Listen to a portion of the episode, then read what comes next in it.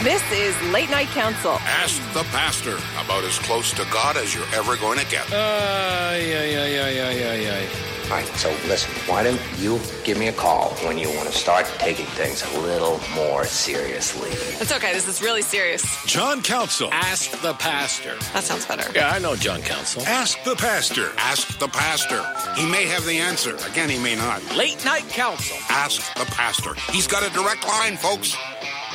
Okay, first I want to give out the phone numbers because if you want to call in tonight, uh, I want to give you a head start. Okay, 343 700 4390. That's 343 700 4390. 343 700 4390. And if you're calling, if you're calling from uh, uh, Penny's Road, Prince Edward Island, if you're calling from Chicken Bristle, uh, Illinois, if you're calling from Lookout, California, where you know if you, if a car's going to hit somebody, everybody yells "Look out!" or if you're calling from uh, Beebeetown, Iowa, one eight four four five six two four seven six six is the long distance line. That's one eight four four 562 4766. Okay? Open line, open topic, all the way to 11 o'clock. Although I do have a guest coming on at 9.15, and, uh, you know, we'll be kind of focusing a little bit, you know, during that segment. But uh, in and around there, and if you want to wait on hold or if you want to send me an email, jc at latenightcouncil.com. That's jc at latenightcouncil.com. And you can tweet at us at JW Council. Now, um, uh, I put out on Twitter last night, uh, and we couldn't do a show last night. I apologize for that. For those of you that are not on Twitter, and, and I, you know, most of you are because you're listening to me online, so you're well, you know, uh, integrated into the ways of the internet. Um, our major software server that carries our show had a complete shutdown, and just about every show that they carry, which you know uh, there are hundreds of them, possibly thousands in North America. They shut down on us last night. It was nothing to do with us, and we're sorry, but we couldn't even get on the air last night. So we apologize for that. And uh, uh, last night, uh, I told you we had a major announcement coming tonight to reveal to you what's going on on Thursday nights. You know the information piece I've been giving you. Oh, we're going to change Thursday night. Something big's coming, and uh, I am going to announce it right now. But first, I've got some bad news and some good news. But in my opinion, the good news far outweighs the bad news so much that you're not even going to, well, yeah, you're going to mind the bad news a little bit, but it's, I'll tell you, the good news is, is going to make it, I believe, all worthwhile. Okay. Here's the bad news. Tonight will be our last live show until October the 2nd. Did you hear that? We are shutting down the show till October the 2nd. That is a four and a half week, four, little over four week break. We are moving into our permanent studio, okay? And to do it right and to be adequately prepared, we've got to shut down the thing for a month, okay? And the studio we've been using is is you know has been provided to us for uh, for free, okay? And uh, they're not kicking us out, but the plan all along was to have a permanent studio and a permanent home for Late Night Council. We will be moving into that permanent home October the 2nd, okay? So this is the last live show for a month. Oh no! What am I gonna do? I'm gonna shoot myself. I can't. I can't live without late night. It was bad enough when he got kicked off of CFRA. Now you're gonna. Why could you do this to us? Okay, here comes the good news. Okay, Thursday night, we are going live, and Nick Vandergragt is going to be the host every Thursday night starting October 6th. Did you hear that? Yes. He's not co hosting, he is going to be the host of. It won't be late night council, but it will be in the late night council slot, okay, from 9 to 11. I am pumped out of my mind that Nick has agreed to do this and uh, we're super super excited. And uh, uh, we've been, as you know, we've been uh, replaying Wednesday night this show Wednesday night. Ask the Pastor, as we will tomorrow night. Tomorrow night will be the last replay of Ask the Pastor. Okay, because I want this you know announcement getting out to people that only tune in on Thursday nights. Okay, because some people are you know encumbered by their schedule and they can't tune in every night. Okay, and uh, we've been playing a repeat of Ask the Pastor on Thursday night. Well, we're gonna go live on Thursday night. Thursday night is going to be Nick's night. Okay, if he wants to call it Nick at Night, that's great. If he wants to call it Late Night Nick, that's great. If he wants to call it, if he wants to call it the Bob Hope Show, I, I you know, great. I am just so thrilled that he's going to be doing this. So we've got Nick at Night back on every week. Okay, Tell your friends, get them pumped. We have got uh, uh, some special promotional ideas that we're going to be uh, uh, engaging in in the next month to hype it up and, and to get you set and for us to come back stronger than ever and permanently on October the 2nd, okay? And trust me, this is all going according to a very, very uh, excellent plan uh, that we're following, and uh, we're very, very thankful for it. So, if you want to call in, about that tonight. It is Ask the Pastor. But if you want to call in and tell us how excited you are that Nick Vandergragt is coming back on the air, okay, on, on a in a venue that's accessible that you can interact with him, and he's going to do it for two hours every week, folks. And uh, we're super, super excited about that. If you want to call in and talk about that, or you want to call in and talk about whatever's on your mind tonight, it is Ask the Pastor. And you know, on Ask the Pastor, I tighten the screws on my pastor's helmet a lot tighter. And uh, whatever you bring to the program, I'm going to give you the biblical perspective. I'm going to give you the faith perspective, okay, on what's going on in the world. At 9.15, after our next break, okay, Brian Markle, Pastor Brian Markle is joining me. Now, who's Brian Markle? Well, Brian Markle, I'm going to give you a little bit of a story. He's going to give you all of his story when he gets back. I met him a few weeks ago, and I was blown away by this guy, okay?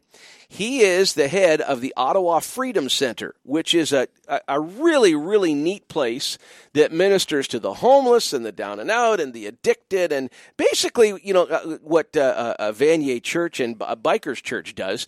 But uh, he's kind of like become a partner with us there. And uh, he, this guy was a cop on the Toronto Police Force, okay? He's now an Anglican minister. He's also the chaplain of, uh, of uh, uh, one of the legions in town as well. And uh, he's got some great stories and he's got a terrific background. And if he doesn't forget, I hope he doesn't forget because I did uh, confirm earlier in the day, he's going to be calling in at 915 and I want you to hear about what he's doing and uh, the people he's touching. And, you know, groups like that they get no government assistance, okay? And yet the work they do is invaluable.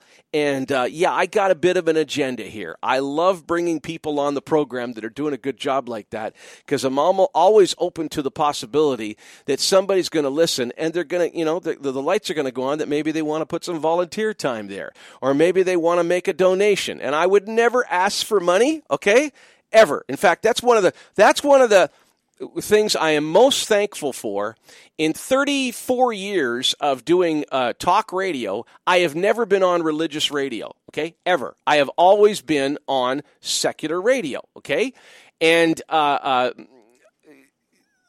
the purpose is because usually it's only Christians that listen to uh, you know religious radio, and I'm much more interested in reaching everybody. Okay, uh, touching the lives of people that, that don't know the light of Christ, that don't know what it means. You know, they've and, and most people have a bad a bad opinion of religion. Okay, most people, as soon as that you they hear you're a Christian in in um, uh, North American culture, the defenses are up right away, and for good reason, because most people have had a bad experience with church.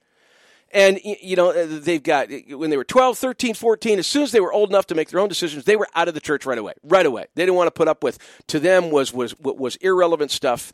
And, uh, uh, you've heard me say on Ask the Pastor before, I, I don't know how the most uh, amazing, spectacular, wonderful, loving message to ever hit the planet. I don't know how that can be, you know, uh, uh neutered to the point where it becomes boring and it becomes a thing that people are afraid of instead of you know people who are hurting and, and need help you know embrace you know uh, richly and mightily. And and, uh, and I know as somebody that wants to make the reality of what uh, knowing Christ is all about somebody wants to make that re- reality real to people I know that I have to get through those defenses first. You got to prove to people first that you're not religious. You got to prove to people that you're not a quote Christian you're Christ like because the biblical definition of a Christian is Christ like. And I remind people all the time the bunch that Jesus ticked off the most was the religious crowd, the churchy crowd, okay? And he saved his most barbed comments for them. And yet the people that were hurting, that were down and out, that were outcast, that the you know the culture of, of Israel at the time had no time for, those people gravitated to him like like uh, uh, bees to honey. Okay, and uh, uh that's that's the message that we traffic in. Brian traffics in that. I traffic in that. And uh, sometimes, you know, we get a little off the rails. Sometimes we even get a little religious. Sometimes we even lose our focus. But uh, thank God we've got, you know, we're in accountable relationships with other Christ-like people that kind of smack us up the side of the head every once in a while and say, hey, you know, like. Uh, would Jesus do that? Would Jesus say that? Would Jesus, you know, espouse those kind of priorities? And I don't think there's anything wrong with sharing opinions, but I've told you on the program before, when I'm giving you political opinions, I reserve the right to be wrong. Always. Always. Okay? But when I'm talking about eternal stuff that comes out of out of uh, uh, the Bible, when I talk about uh, stuff that changes people's lives forever, um, I get a little more. Oh, I guess I get a little more confident of what I'm saying. I'm a little more sure of what I'm saying. So Brian Markle's coming on at uh, 9.15, and until then, whatever you want to talk about, what is on your mind? 343-700-4390. That's 343-700-4390. 1 562 4766 is the long distance line. That's 1 562 4766. So, this is our last show until October. And when you hear the information interlude, you know, it's it's kind of it's a bit of a teaser that tells you about, uh, you know, what's coming up. And now you already know, okay? So, that updated inter- information interlude is already out of date, but we're going to play it anyway because I know I'm going to need a bit of a breather, uh, you know, at the bottom of the hour. Um, how about a biblical, how about a faith perspective? On uh, Patrick Brown's About Face on uh, the Radical Sex Ed curriculum. Now, we I wanted to talk about that a little bit last night, but you know the the show got the uh, got the plug pulled on it. And uh, uh, the sex ed curriculum that was brought forth by originally Dalton McGuinty when Kathleen Wynne was the Minister of Education. Most people remember that uh, when parents got a hold of it and saw what it was teaching and saw that you know the philosophy behind it, rejected it resoundingly across Ontario. So much to the point that even the Liberal Premier Dalton McGuinty withdrew it. And I think he's to be, you know, congratulated. That was one of the one thing that he did that was that was probably the best thing, in my opinion, he did the whole, you know, uh, three terms that he served. Okay, he pulled back. He responded to the public. Well, we got to rethink this. Okay, Kathleen Wynne was the Minister of Education. She was not pleased with that decision. And she knew that when she became premier, there's no way that the, you know anybody's going to stop her from promoting that radical sex ed curriculum. Okay, so um, she had these kind of like kangaroo court kind of semi, uh, uh, you know, they weren't really parental consultations because the the parents that were in those consultations were handpicked and uh, uh, there were no there were no parental consultations whatsoever when that uh, radical sex ed curriculum was forced upon the school boards of Ontario. Well, Patrick Brown, trying to get some traction, you know, with uh, uh, uh, um, in vote in, in, with the voting public in, in Ontario, Patrick Brown over the weekend said that he would scrap he would scrap the radical sex ed curriculum. Well, the conservative base got excited. They thought, whoa, hey, this guy's actually showing some leadership here. Because anybody that's looked at it, that's, I can't say anybody because there's a few people in favor of it, favor of it, but they kept it under the radar. They didn't publicly tell people what was on it because they knew that if they did, the majority of parents in Ontario would reject it again.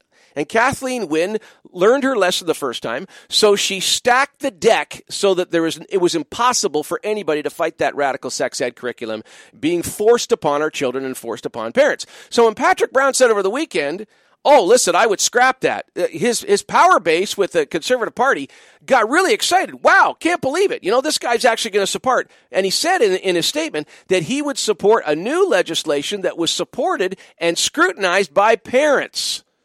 What a radical thought, eh? You know, giving parents the right to, you know, decide what's how sex is being taught in the schools. Okay, now if you're a if you're a, a, a practicing Christian, because because this is here's the biblical perspective on. Okay, it was on the front page of the Sun today. It was on the front page of major newspapers all across Ontario yesterday and today that Patrick Brown flip flopped on that. And he, the leader of the Conservative Party in, in uh, uh, Ontario, said that no, he, he regrets making that statement and he fully supports the radical sex ed curriculum that was rejected by parents resoundingly just a few short years ago when Kathleen Wynne was the Minister of Education. Okay? And he is taking the heat, and rightly so, by media and by critics across, across uh, uh, uh Ontario. Now, here's where, you know, I invite your discussion and I want you to think about this. If you're a practicing Christian in Ontario, now, maybe that's a term I'm going to start using a lot more. Not just a Christian, but a practicing Christian. Somebody who is following the teachings of Christ. Somebody who's not only following them, but doing their best to live them. Somebody who is part of the Christian community in an accountable relationship with, you know, other like minded Christians. Okay, in my understanding, that's a practicing Christian. If you're a practicing Christian, you have no major party in Ontario anymore upholding your beliefs defending your beliefs in any way. In other words, the founding faith of this country that the whopping majority of every father of this country was as, powerful and strong adherent to has no representation, has nobody upholding any type of Christian values from a major party in Ontario anymore. In fact, all three all three now, I think it's safe to say, and if you want to give me your opinion on this, please feel free. I want to hear your side. All three parties now have platforms that not only not support practicing Christian values, but they assault them and insult them and attack them. And they are promoting they are promoting values and promoting policies that are diametrically opposed to any practicing Christian's morality.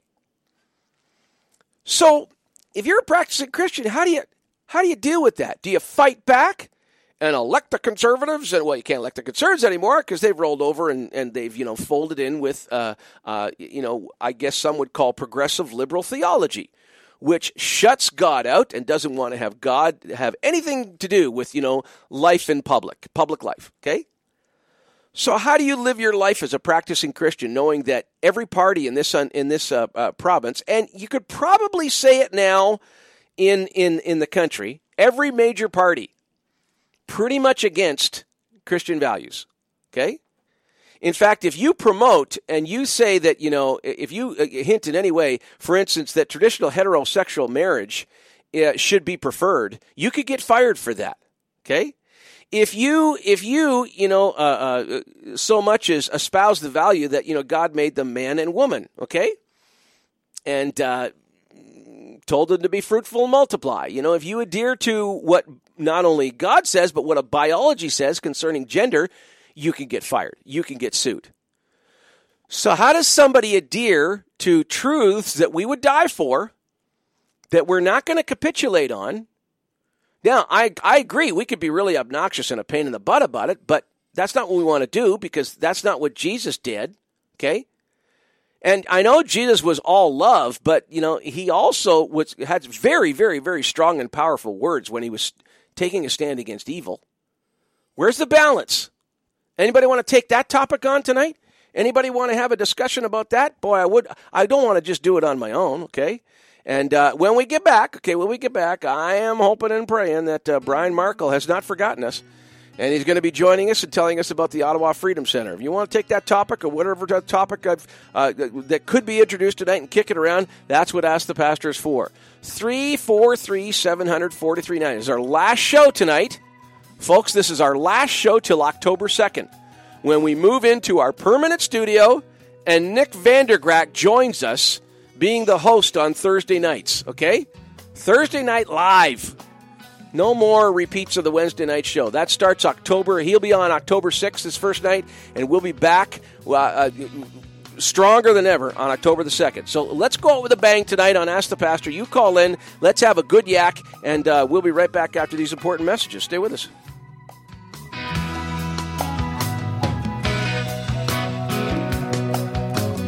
Wake me when the day breaks.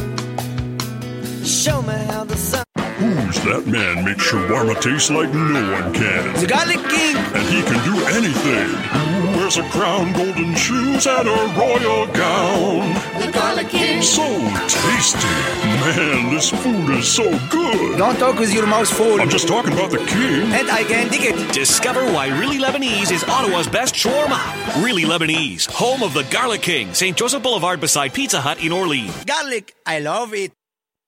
Summertime is here, and it's time to cool off with your friends at Menchie's Frozen Yogurt. We feature 12 flavors of frozen yogurt daily, with a choice of over 55 delicious toppings to choose from. The combinations are endless. Chill out with our new fresh yogurt fruit smoothies, or be the hero at your next backyard barbecue or birthday celebration when you serve up our exquisite frozen yogurt cake to your family and friends. Visit us at 80 George Street in the Byward Market and 3091 Strandherd Drive in Barrhaven. Menchie's Frozen Yogurt. We make you smile. For 17 years, I've been taking my cars to Irwin's Automotion. 17 years ago, Irwin was renting space on the corner of Bank and Heron. His encyclopedic knowledge of all things mechanical and his no bull honesty has resulted in his second move. He now operates a huge facility on Cleopatra, eight bays, and an expert staff that operate all in the same wavelength. Honesty, integrity, try to save the customer some money and headaches but fix it right the first time. Irwin's Automotion, 34 Cleopatra. Tell them Council sent you. That'll make them smile. EMM Group is the authorized IntegraSpec distributor for the Greater Ottawa area, providing technically advanced insulated concrete forms. The design virtually eliminates waste while providing the ultimate energy efficient, quiet homes and structures. With over 40 years' experience in the concrete industry, EMM offers the best product to homeowners and contractors. Canadian made IntegraSpec is now being used worldwide. More info can be found at IntegraSpec.com. Don't consider building any other way. Call your ICF specialist 613 835 2600.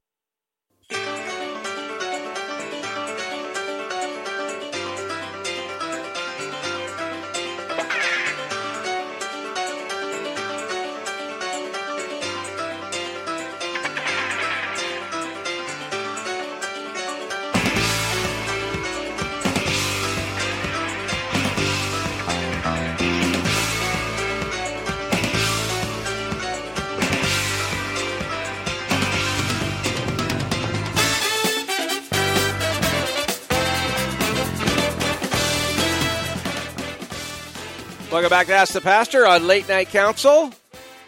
If you just tuned in, this is our last show until October 2nd when we move into our permanent studio.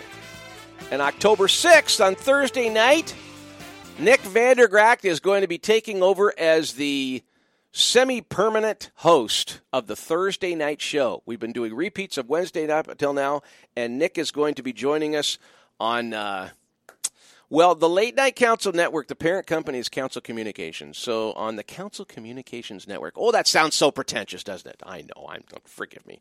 You got to call it something, you know. I mean, when you're when you're got people doing commercials and you know you're you're paying for equipment and everything, there's there's got to be a that's the name of the whole thing, and it's it, you know what we've had that name for, oh my goodness, that goes all the way back to '86. We used to we used to produce. Uh, um, um, we used to produce the, the coolest you know uh, t-shirts you've ever seen. It used to be a t-shirt company, but then it became Broadcast and Research. So that's uh, the joining the Council Communications Network.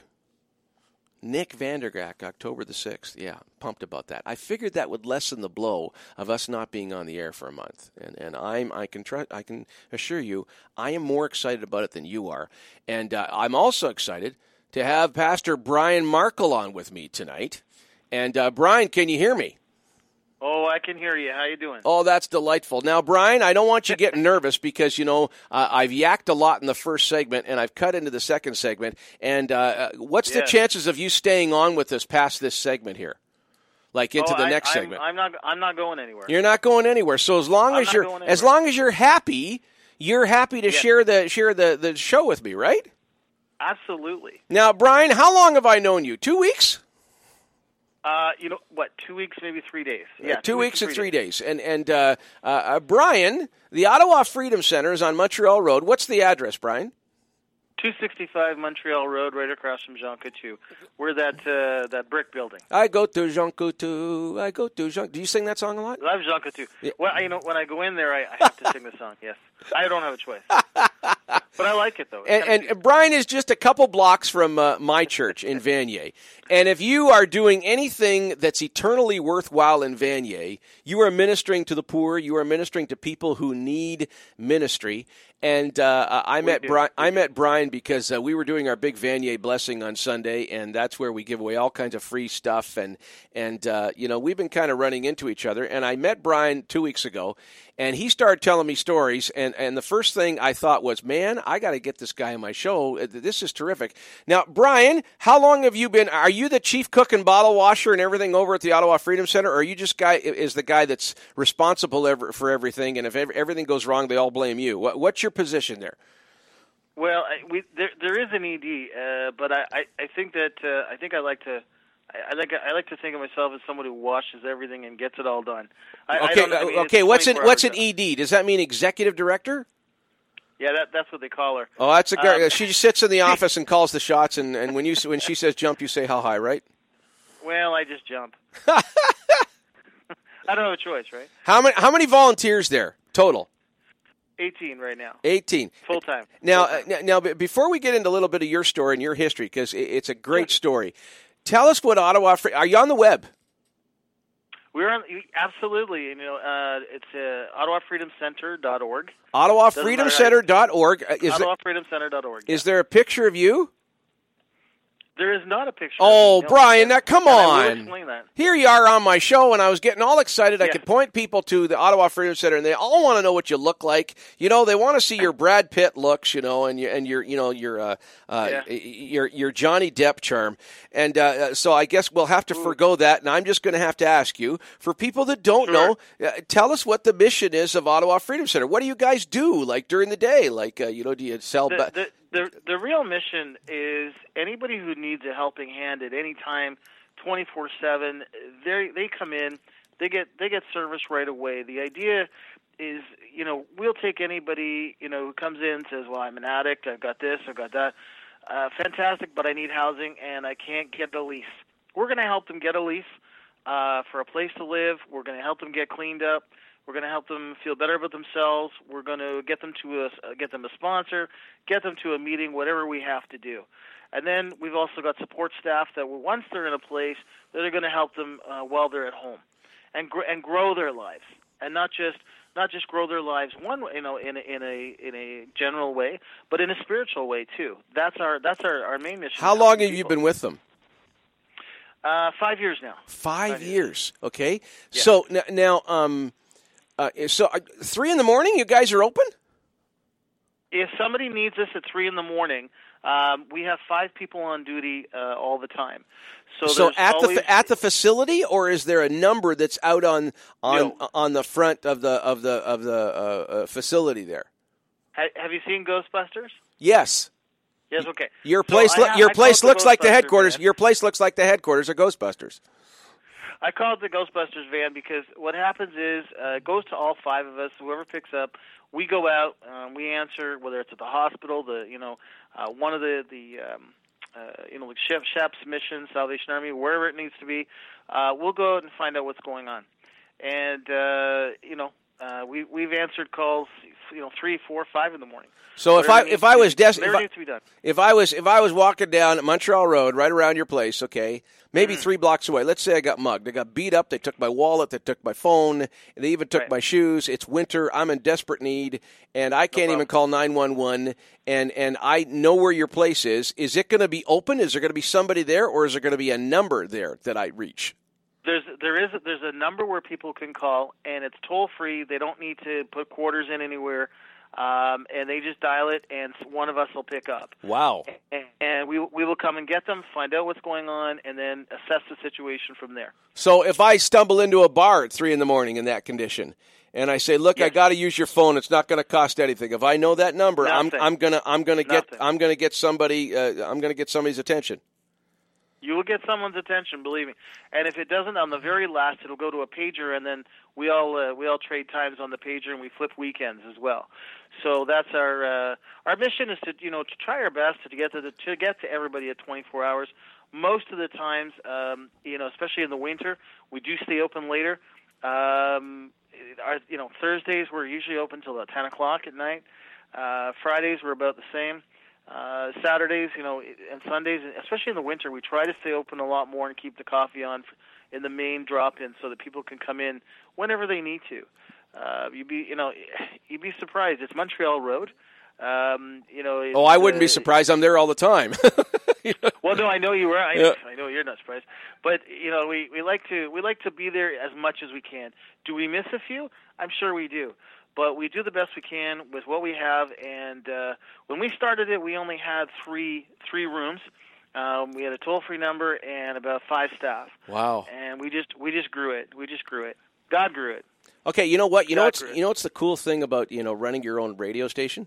You don't have What's to bre- you don't have to break for news or you don't have to break for an interlude if you don't feel like it. And I don't feel like it. I'm having too good a time talking to you, so I'm gonna I'm gonna you know the the the, I the do that on my show. well, the information, yeah. Well, that's you know that's uh, we'll cross that bridge when we come to it. Um, uh, Yes, yes. we uh, uh, uh, you know the the information interlude because of what we're doing in October, shutting down the show for a month and uh, uh, uh, Mm-hmm. bringing Nick Vandergragt on as well for Thursday nights. It, the, the information interlude is already out of date.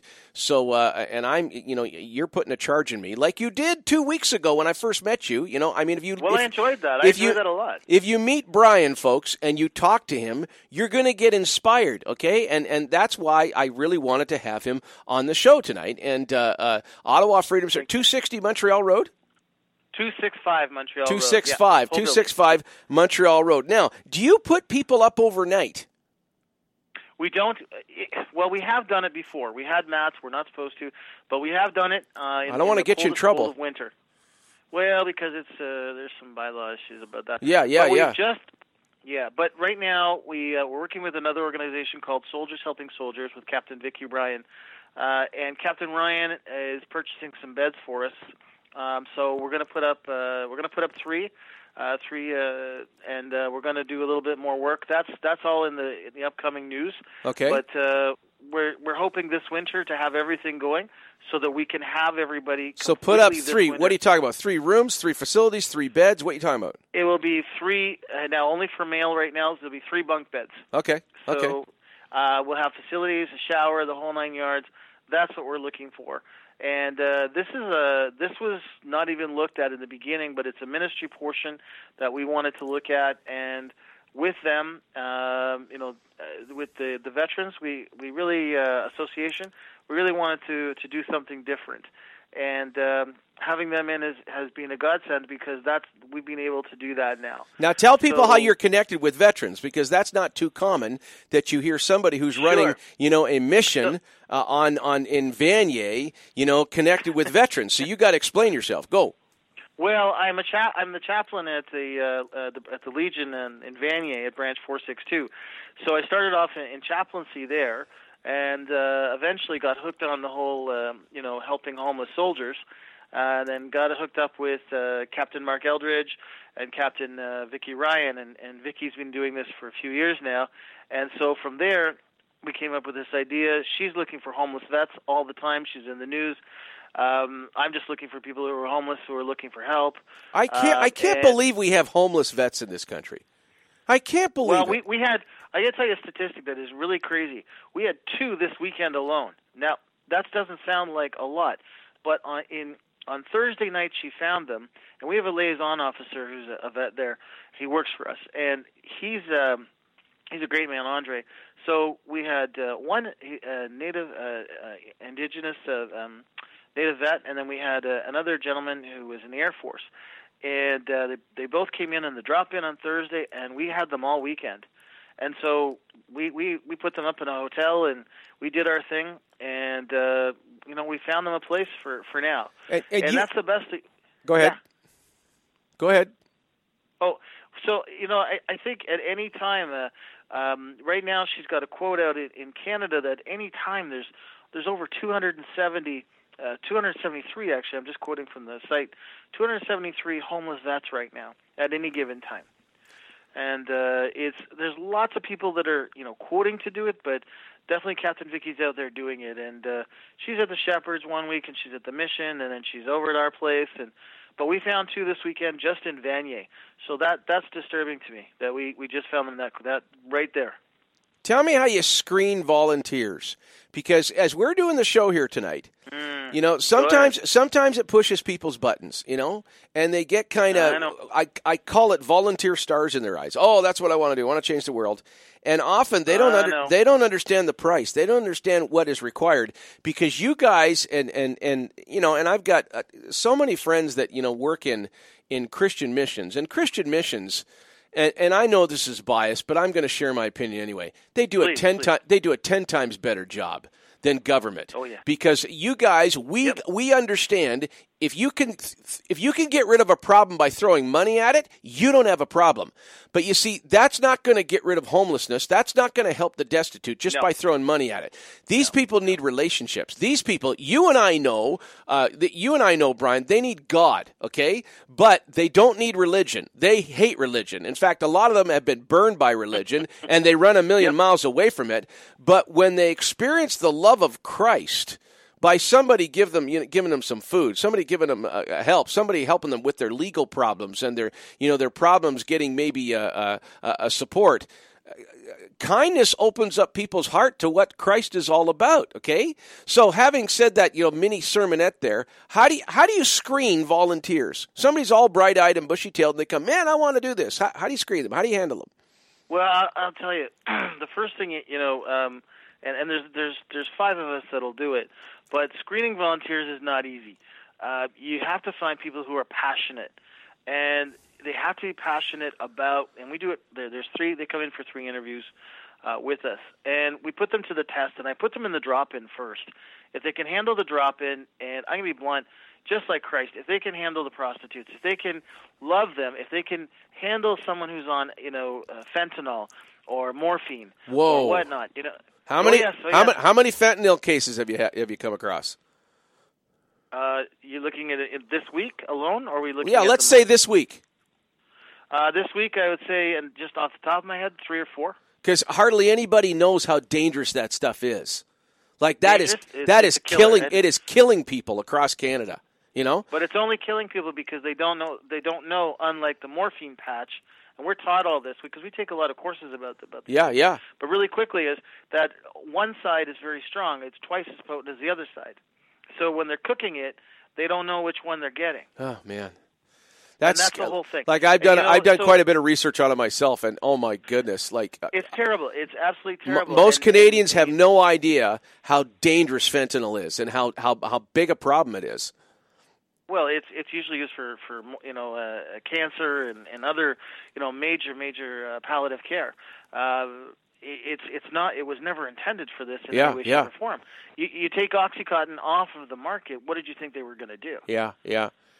They're going to move up. So what do you what do you uh, how do you, like uh, I, what I'm getting from how you screen uh, volunteers if they can look past the sin if they can look past the to. the You damage if they can look past to. the damage that you know literally the devil's done in these people and see that hurting soul see that you know that that that that you know between the underneath the guise of a prostitute that's got herself made up to make money you know they see that little girl that was probably more than likely abused as a child and uh, you know learned how to hate you know uh, the right way and uh, hard as a rock if they can see past that and see that soul that was made in christ's image uh, it makes all the difference. Now how do you know how do you know somebody can do that? How do you know you can tell that they're that they're connecting? What do you look for? When they don't, well, well, first of all, when they don't panic, when one of the girls runs in and they're completely, you know, out of their mind, or whether they're drunk or whatever,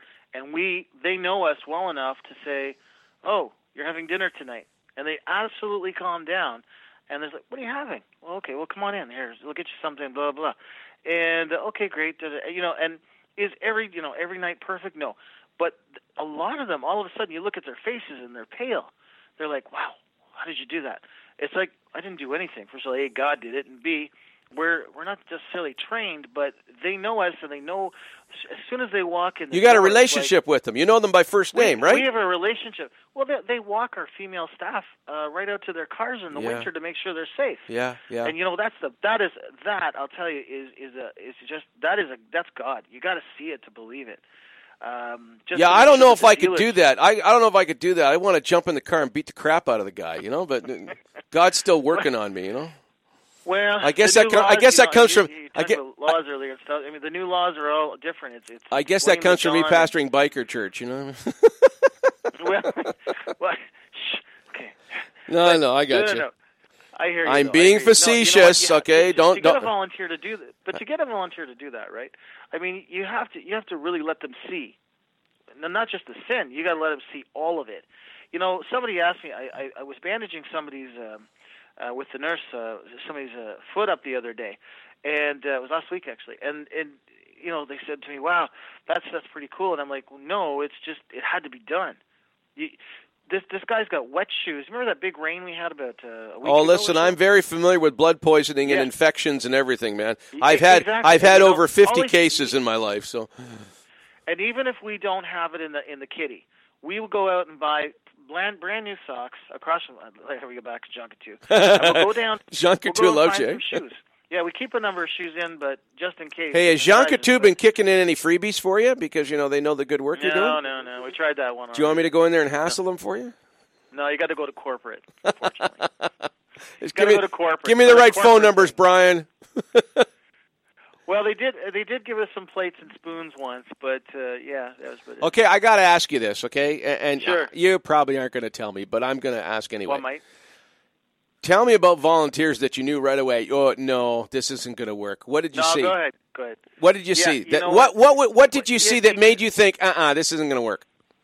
because it's they they, they see the they, they think it's a it's a glory job, and Oh. it's great to put on a it's great to put on a resume that especially if you're going to be if you're coming from a oh I love this story and they're not in business anymore so I could say it Everest College, okay, they finish an addiction course, and they it's a one year course.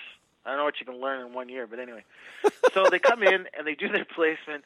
And uh, I just, you know. what do you mean they do this have- placement? What what's the placement? What what is that? What are you talking well, they got to do 500 hours. They gotta 500 hours, okay?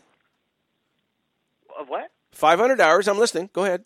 Yeah, of placement before they can graduate. Okay. So they have to stay for 500 hours. Plus, we have them do 250 hours of our time uh, to let them, you know, to just to see if they if they if they meld with us. They can cut it. But usually, what what they do is just graduate, and you know, you can't see people uh, unless you really know what's going on in the center, because some days can be very dead and whatnot. You know, especially near check day. Okay, that's that's a dead. Those are dead days. But one week later, uh, they're coming in for everything. Yeah, yeah. And and you know, people have to be able to. You could just tell right away they're just they're just not ready. A for the the commitment of volunteering. You know, um, some people like you've met Purette. Like, there's there's there's a woman who knows God and she knows how to. Wow, she doesn't can call her flinch. She doesn't flinch for nothing, right? She doesn't. She's she works for God. I'm telling you. Um, she's on the she's on the speed dial. Okay. So, uh, you know, but a volunteer, you, you just see in their eyes, you know, and then there's others who just. I have three or four that are just they are dedicated, twenty four seven. Um, You know, uh, Pastor Sue, I can call it. She wasn't even a pastor when I met her, uh, but she found God like right right at the center. She just she just fell in love with it. So uh, Um, the ones that don't cut it, they start standing aloof. They kind of like uh, taking up space and not doing much, or like uh, they show fear. Well, they, they they show that you see if you show fear, you're right. You're right on the money. If you show fear, if you show, and we give them a little time. I mean, you got to give them a couple of shifts to Mhm. see what it's like. But you can tell when they can't answer the phone or they don't want to take a call from somebody who's high or drunk, uh, or somebody who's in, in trouble, or somebody who's got anx- you know, anxiety, uh, somebody who's just they- they've lost their house because their landlord's you know a slumlord. I mean, you know, they they need to. It's not just the training; they just they just don't have the passion to get in there. And you know, it's it's sad sometimes because you got to say, you know, I'm sorry, but we, you know, you need to try somewhere else. hmm Do you want to talk? Do you want to talk to Brian Markley, folks? I mean, I'm having a blast talking to him here, but I do want you to know that you can talk to him. Okay, you can if you want to call in 343-700-4390. If I'm not asking the right questions, if I'm not bringing up something that you want to know, call in right now 343-700-4390. 1 562 4766 is the long distance line. That's 1 562 4766. When we come back, I'm going to I'm going to we're going to talk about how we got into this whole mess here. And you know, how in the world does a cop in Toronto end up, you know, helping the homeless and the destitute on uh, Montreal Road in Vanier, okay? Uh, more great stuff to come. You stay with us.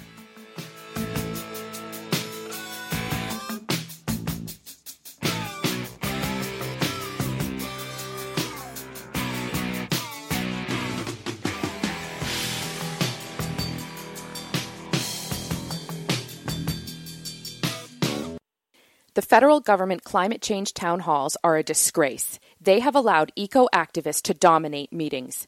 Some members of parliament are even working directly with extremists to co host town halls. This is inappropriate. MPs are elected to represent all of their constituents, and no group should have privileged access or control over public consultations. Each town hall begins with unsubstantiated global warming propaganda from the local MP. Ottawa Town Hall attendee Dr. Rod Packwood said, The government is clearly biasing the town halls in such a way as to generate supposed public support for the point of view they hold dear. They want to be able to say, Look, Canadians are behind us. Don't let the government get away with this. We need your input at the September 7th Climate Change Town Hall at the D'Arcy McGee High School Auditorium at 925 Boulevard de Plateau in Gatineau starting at 7 p.m. The future of Canada is at stake. This message is brought to you by climatescienceinternational.org. Who's that man makes shawarma taste like no one can? The Garlic King! And he can do anything. Who wears a crown, golden shoes, and a royal gown? The Garlic King! So tasty. Man, this food is so good. Don't talk with your mouth full. I'm just talking about the king. And I can dig it. Discover why Really Lebanese is Ottawa's best shawarma. Really Lebanese, home of the Garlic King, St. Joseph Boulevard beside Pizza Hut in Orleans. Garlic, I love it. Timo's 2000 Mobile Auto Cleaning comes right to your driveway, makes your vehicle look brand new again. Classic cars, bikes, boats, RVs, dump trucks, hot rods, tractors, transport trucks. We can even make your minivan look like the day you drove it off the lot. Did you spill too much coffee on your seat? Did Junior decide he couldn't wait till he got home? And yuck, maybe you're just long overdue for that meticulous cleaning. Maybe you want to sell the old beast. Smartest thing you can do is make it look brand new again. Timo's 2000, 613 327 8498, 613 327 8498, or go to timos2000.com.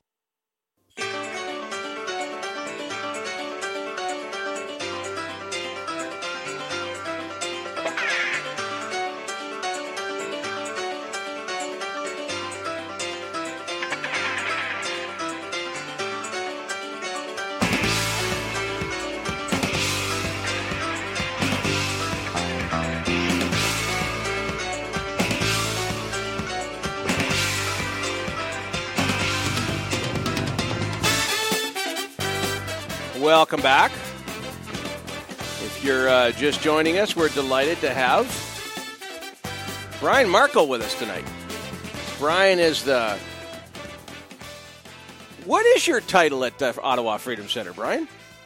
Uh, well, I, I, I have a few.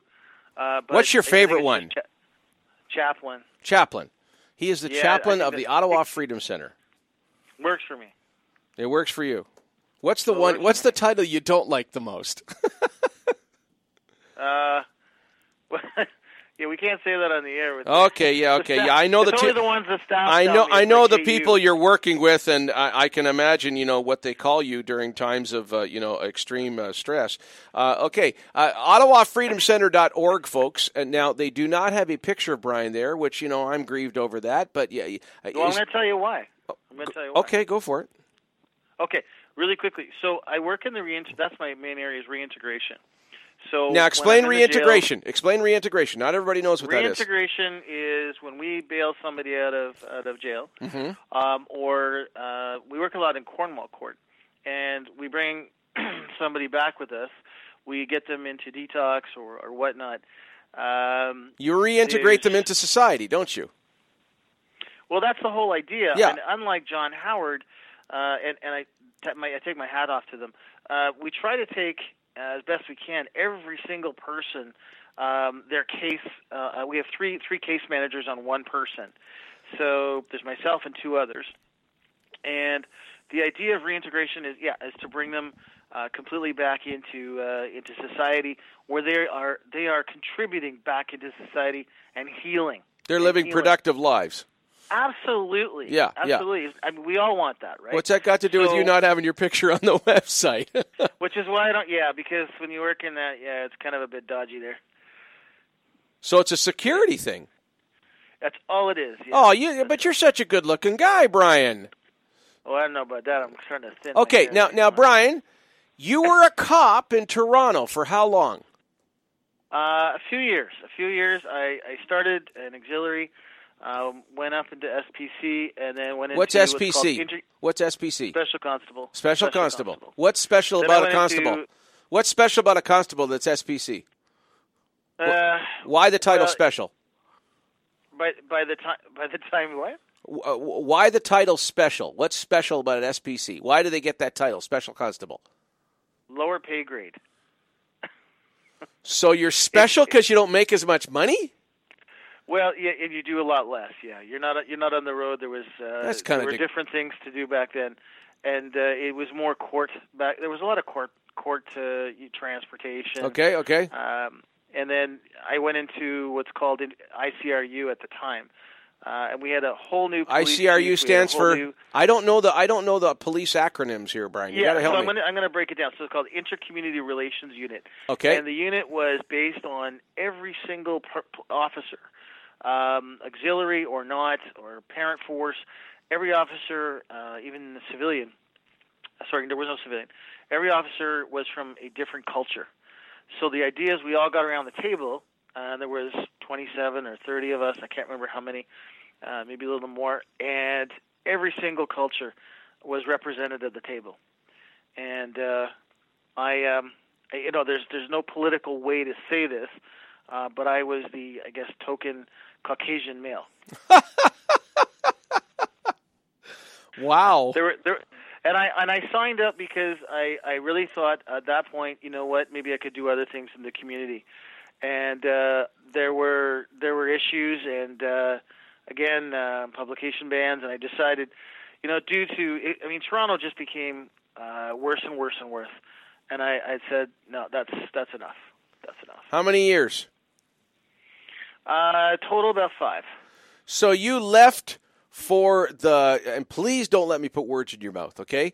You left because just can't handle the political crap anymore. Is that unfair or like the politics was only one, just one portion. Um, there were there was there was more to it. Uh, it wasn't just politics. Uh, we we had our own um, uh, we had our own issues internally. Much I, I think much more than Ottawa. I mean Toronto. The GTA is, so huge and so massive. and you know what's been in the papers here the last few days on that. Well, yeah, I do. Yeah. Yeah. Now, uh, now uh, I with the along. with the work you do on Montreal Road, you Mm-hmm. must have you must have buddies that are that are cops. Okay, you must know I- the cop. have- you must know the cops yeah, in the area. I have a few. Yeah. Do they know you're an ex Toronto cop? Uh, There's a couple that do. In fact, the the, the uh, well, uh, Matt Skof's been on my show and uh, more than once, and uh, Okay. I sit I sit down with him every once in a while, and I, I have the, the greatest of respect for Matt and the work that he does with his uh, his brother, our, our, our brothers and his brothers. Matt Skof is the head of the police union. I, we should make that is, make yep. people aware of that Yeah, in case sorry, you don't I know who should have made that uh, clear. Yes. Uh, well, I've been And talking they, a uh, lot about him the last few days, so people that listen to my show ought to know by now. You know. Well, Matt Matt also was a. I don't know if people know he he spent ten years as a sergeant in Vanier. hmm So So it's not like he he hasn't been a cop but he doesn't know what's going on. Well, you know, he's he's doing his best. Yeah, he's doing yeah, his best. yeah. And it, and it's difficult when you're when you're the union president, and then you've got, you know, you've got the the head of the police chief, you got the chief, and you got these staff inspectors, and they're not exactly on the road and in touch anymore. And you know, no matter what anybody thinks, it's it's ten times more dangerous than it used to be, ten years ago, twenty years ago, or or or longer. You know, it's uh, a couple of years. It's, I mean, you're talking talking a couple of murders to now 50 murders, where we used to have that in in Toronto. You know, it would be 50 murders in the 90s was big, and now it's a lot more than that. Brian, tell me how you control the urge to, you know, w- w- want to take a two by four to the head of a pimp. Uh, because I'm telling you, I'm telling you. I mean, like, like, I I mean, I, I, I mean, I've encountered them as well. You know, being in the neighborhood, and it is, I- I it you. is, I- it is you. everything You know within me. It is everything Last within me to not get violent. And I'm a There's, you know, pastor. vi- violence is something we I don't I don't uh, I don't put up with because I, I just I just can't. But you know, it doesn't look good for a pastor anyway. Know, But, t- hey, uh, I've never you know, succumbed to my inner urges. Okay, and you know, uh, confess your faults one to another that you might be healed. So it's it's good for me to confess it. But I mean, you you have encountered them. How do you handle that? Like, uh, You just you just do. You just do. You, you Tell me how. people, Tell me how. You talk them down. We have courses, uh, nonviolent crisis intervention. Um, you know, assist. Uh, we we we look at the. There's, we have other courses. We have people that come in. We we go out to take courses on on violence and whatnot, and we and also on the drugs on the street too, because a lot of these guys in 2015, just on Montreal Road alone, we lost three girls under 25. Oh. Okay. Um, and you know, one of them is in our window right now. Still got a picture of her up from. from Now we're we're talking. you lost you lost him to drug overdoses. That's correct. Yeah. Okay. And and that is not just from the drugs. It's from the drugs from most of them seeing, uh, you know, you know, I don't know how many guys, but I'm going to guess the Johns are between, you know, three, four on a slow day, up to some of them 15 in a day. And some of these girls are, you know, s- let's I mean, they can hit 14, 15, but we we get them at, you know, the ones I we have now, they've been there a few years, so you know, they're usually about 20, 19, 20, 21. Oh.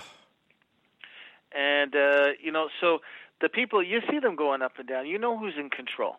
And uh, you just you let them know. You just let them know. And some days we we have a little our own little I don't know called security force. We have our own little our own little group and they're you wouldn't see be surprised at some of these these there's a couple of a couple of the women that come out and we just we let them know we're there to protect these these girls. Have you seen they need have, protection. have you seen girls assaulted? Absolutely. Oh, jeez. Absolutely. Man alive. And and you know what? You you have to follow some procedures. You call the police, do your thing. You let them know exactly what's going on, and then, you know, if uh, necessary, you blow with. How throw, throw what you. How often does the perpetrator get uh, get charged? Uh, not not often enough. I No, mean, that's yeah, just yeah, the way it is, yeah, right? Yeah.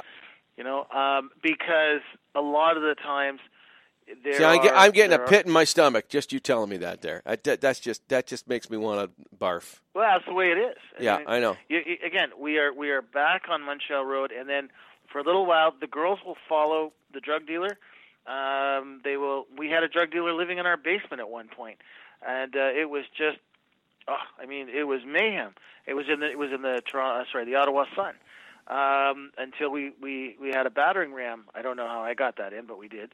Anyway, and we um, we had some some police take them out, and and then all the girls were gone because they moved. They moved over over to Blake Avenue.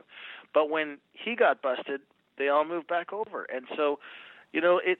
My my worst fear is in the wintertime because what happens is a lot of the girls they beg us to stay, uh, you know, out of the cold because when we send them back out, you know, the worst snowstorms. Remember that last one we had, which was that last bang where no cars were moving and it was all high snow. Mhm. You know, you, you know, I've got the, the girls are in in high heel boots and Oh, shoes jeez, out there. yeah, yeah, yeah.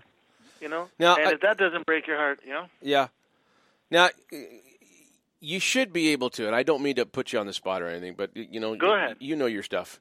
You you got to have a couple stories that you know are are uh, stories of transformation, stories of lives that are turned right around, stories that were at the bottom of the barrel. And now they're, you know, uh, the, the spiritual, you know, transformation of what God has done, you know, keeps you in the business. You got any stories like that? That you, can know, tell there's, us? There's, there's there's more than yeah, there's more than one, and and they're not they're not all perfect.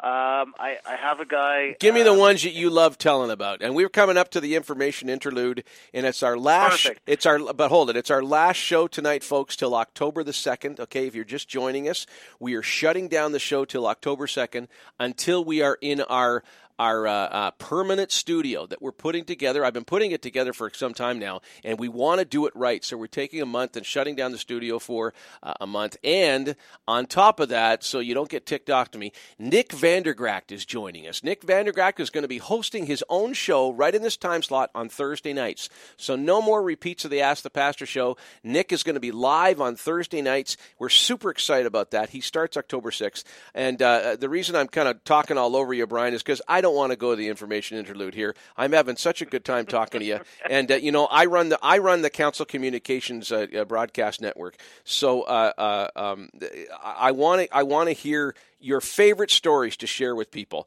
The ones that that that that, that build your faith up and your volunteers' faith up more than any of them. Give me a couple of them. Well, I had I have this guy. He's uh, 22. Uh, he started with me about two and a half years ago. Came in, um, and you know, he asked me for money, and all he wanted to. He was a squeegee kid, and he said, you know, all I want to do is uh, I want to get some food, and um, yeah, I want to do your windows for ten bucks. And I said, well, I'll do one better. I'll take you over to Eastview Pizza, and uh, we'll get whatever you want, and um, I'm still going to give you the ten bucks after you do my windows. So um, he thought about it for about I don't know ten seconds, and uh, he said, "Okay, that sounds good." So I said, "Well, let's go get the food." So we walk out and do our thing, and I think he's getting a little you know nervous about like, okay, what you know, you got to preach to me? What are you going to do? And I'm like, well, first of all, you know, here's you know, here's this, here's that. We get the food, we come back, and I've never seen any kid eat so fast in his life. And then I realized How old he's was not he? Just a, well, this is the thing. Okay. I thought he was 16. Yeah? He's 25. Oh, my. 25. So he's 25 years old, and he looks like he's 16. That's pretty good And for a starts- kid on the street to be looking like he's 16 when he's 25. You know. Well, you know what though? Here's a sad part. He rolls up his sleeve. Oh, and no. There's, there's track marks everywhere. Uh, And I said to him, I said, Chris, we got to get we got to get you some help. We got to get you tested. We got to get this cleaned up. So I said, look. He said, look, I, I got to get back to work. I got to make like two, three hundred bucks today. So I found out a lot more about him, and and Chris is a unique story. And you know what? You know, there's this is unfortunately it's going to be hard to swallow. So it's it's very difficult. Um, so he did he, he did all that. He came back up. I gave him the ten dollars, and he said, "You know what? I have to go use, and I need some clean pipes and screens and and uh, and needles." So I said, "Okay, well, we'll get you all that. I don't want you transferring, you know, HIV and all that stuff." And I said to him, "I want you to come back uh, in a week and do the windows again." So I don't know if maybe about sorry about that. Maybe about two days later, he came back and he said, "I got to do windows again." And I said, "Chris, you don't need to do windows, and we're gonna make this. I'll get the story going moving, but if you don't need to do windows, I said you need to eat." So I took him over again and came back and and we fed him. And uh, the next night was the drop in. I said, "Look, you know what? The windows are going to need doing in the drop in, and my office needs cleaning." And everybody thought I was absolutely nuts. He's going to steal something. He's going to rob something, you know. And I said, "No, no." I said, "We're we're good." So I let him do some cleaning and whatnot, and I still gave him the ten bucks. He did a great job. Unfortunately, he got into some trouble, so I went to visit him in the jail back and forth. So he got clean because he had no choice for 90 days. yeah. When he came when he came out, he came to me and he said, "If you don't help me, I'm gonna I'm gonna use." Yeah. I said, yeah. "Okay." I said, "Okay." So I said, "Let's try and work some things out." So we got him up. We ended up getting him a place. I'll move it ahead. Uh, it was just a room uh, in in Vanier, and I said, "I want you to come every day. I want you to come every day, and you know what? We're going to talk, and, and you know, we're going to get things for you to do." So he started vacuuming, doing this and that, and then I found out he had a daughter Oh my. back in BC. In BC, so I, he said, "I really want to go out and see her, but I got to go out clean." I said, "Show me your arms," and he was back at it. And I said, "Listen, Ugh. you clean up, I'll buy you a ticket, and you can go out and you can come back." I said, "Give me your, you know, where are you going to stay with my mom?" Okay, great. Give me your mom's number. So I coordinated with her. I got a ticket. She was, she hadn't heard from him in years, so they were ecstatic. About a month later, he was doing well. We got him out to BC. Uh, I think he stayed for about two weeks. He came back, and uh, I said, "Look, you got to do something with your life." He said, "I don't know where I'm going to go. Well, like I don't, I can't do this. I can't get a job." So a local, I can't name it, but a local restaurant said, and uh, they're they're pretty hardcore. It's it's a hardcore restaurant as far as uh, late night bands, drinking, the whole nine yards. But I said, Chris, I said you have choices here. I said, you know what? Why don't you take the choice of I'll get you this job, you stick it at it, but you test. Like I'm going to test you with our. We've got test strips there. You can't you can't even smoke marijuana. You got to stay clean. So that's what he did, and uh, to this day, he still got the same job. Uh, he hasn't moved out of where he's living. For how long And has he I- had I it now? He's been out. He's been out of it for about a year now. And he's, He's clean. and he stayed clean. Well, because he still comes in for testing. Dang, that guy's got to come to my church, Brian. well, I'm not so sure he hasn't been. okay, I may already know him then. You may- I'm not so sure he hasn't been. I probably And, uh, do know him because you like that's just boy. That's the fun of partnering with groups like you, man. I mean, because uh, you know, you know, if somebody like that can find a church where they're accountable and you know people love them and they're they're having a good time and uh, building relationships, man, they're almost on the way, aren't they? Well, you know what, and I, and and I I think you've met one of my other ones from reintegration. He's only 18, and this is just this is a story. I'm in court tomorrow with him, and I'm standing up for him in court in Cornwall. He's 18 years old, and we're talking morphine. Uh, we are talking fentanyl. Ugh. We are talking ecstasy. We are talking. I mean, I mean, we're talking. The marijuana that he did daily was 150 dollars. Stealing from his parents. I mean, you have no idea. He prostituted himself. He did everything. Okay, he's 18 years old. And so uh, I, and he, we we actually when we had him, we we decided uh, it was Pierrette's uh, decision with with me that we would take him to the to your church. He really he enjoyed that. Now that's He's the young clean- man I met with Pure, Pierrette. I won't mention his name. No, he's clean 30 days now as of today, and then tomorrow I'm in court to speak for him. And it's it's a privilege. You know, I I really think that if you'd asked me a couple of years ago, you know, really did I really want to pastor? Did I want to do this? You know, and am I any saint? No. But you know what? I really love helping people, and I think that's where God put me in to said, you don't have a choice, Brian. This is what you're going to do. It's there's no choice here. So when I, you know, I, I I feel honored that I can go and stand up for this kid and say he's clean. I know he's clean. I can prove he's clean, and he's doing well. And that's uh, that's yeah, that's where we are. And I mean, really quick third story is we did take one young lady out of the trade, and she does a uh, she does a a, a, a sex worker drop in uh, with us once a week, and uh, she starts about uh, goodness about 6 a.m. once a week, and basically it's only for the girls, and that's it. And uh, and she just has a place where they feel safe. They can talk and they can and you can build relationships with them and hopefully hopefully make a difference in their life. You got it. You got it. And reaching out to them, and we don't get involved in a lot of that because she handles it very well. Yeah, she knows their world. Needs. Yeah, yeah. And so I think that's about really, uh, you know, some. Those are the, some of the top stories, but I mean, there's, there's probably other ones, but it's just it's it's a it's an honor to do God's work in in, in Vanier, and you know, for all of us. But uh, it definitely just to even be there, and I can tell you how many times I sold my boat last year just to keep the rent going, and you know what? That was um, that was a, still a blessing because I you know God kept us. He's blessed us in many ways, and we're still going and we're still working uh, to uh, to save lives and bring people to Christ. I mean, that's important too. Brian, I don't know if you've ever been asked this. but If you have, then you'll What's have that? no problem answering it. But and if you haven't, Sure. it's probably a fun question. Let's say right now, um, you know, somebody's listening.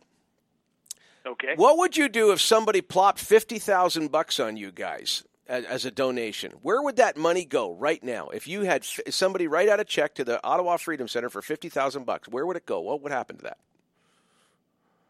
That's a well. First of all, I think we like we we did once. We we had a, a a person die of cancer, and they left us enough to pay one month, sorry, one year of rent.